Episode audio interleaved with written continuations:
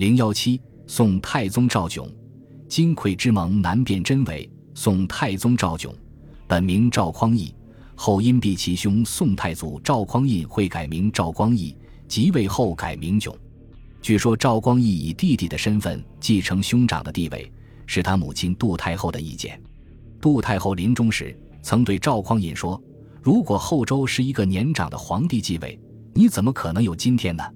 你和光义都是我儿子，你将来把地位传与他，国有长君才是社稷之福啊！”赵匡胤表示同意，于是叫宰相赵普当面写成誓词，封存于金匮里，这就是所谓的金匮玉盟。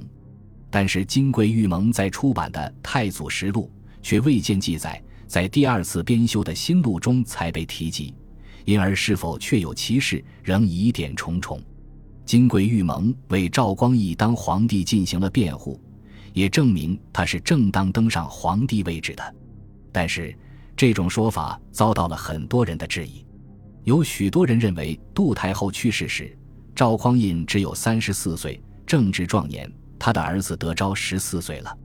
即使赵匡胤几年后去世，也不会出现后周柴世宗以下七岁孤儿群龙无首的局面。杜太后一生贤明，怎能出此下策？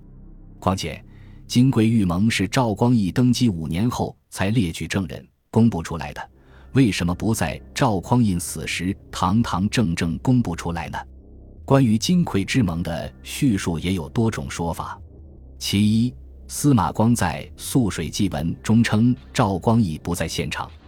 真宗咸平元年（公元998年）重修的《太祖实录》说赵光义也参与顾命。王禹偁所著的《建隆遗事》则说赵光义和赵光美都一起聆听杜太后临终遗言。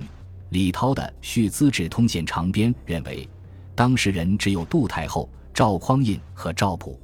其二，杜太后的遗言不尽相同，《宋史后妃传》中记载将皇位传给你弟弟。《素水记文》中记载，应当把地位按次序传给你的两个弟弟及儿子。《宋史纪事本末》则说，应传位给光义，再由光义传给光美，光美传给德昭。《续资治通鉴长编》则称，你与光义皆是我亲生，应传给你弟弟。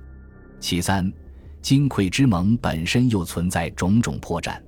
金匮之盟的时间是公元九百六十一年，杜太后临终时。赵匡胤年仅三十五岁，德昭十一岁，杜太后何以有不用幼儿而立长君之余？若用常理推断，赵匡胤死时，儿子必已长大成人，岂能与柴氏幼子相提并论？杜氏的言语显然说不通。出使金匮之盟的时间大有问题。为什么赵普不在赵光义初即位时出世，而是在太平兴国六年（公元981年）？在赵匡胤已死去五年，赵光义想要清除反对派时，赵普才出使秘密。金匮之盟出事前后，赵光义对赵普的态度也值得仔细推敲。赵光义曾对人说：“如果赵普还做宰相，朕不能做皇位。”还说：“赵普向来与朕有不足，众人所知。”但是，当赵普献上金匮之盟的厚礼。使赵光义之的位变得名正言顺后，赵光义马上改变态度，对赵普说：“人谁无过？朕不待五十，已尽之四十九年非矣。从今以后，才是清中。”赵光义即位之后，不过两个月，便迫不及待地改元为太平兴国元年。自古以来，新皇帝若非篡位，均以明年改元。赵光义为此付出了很大代价。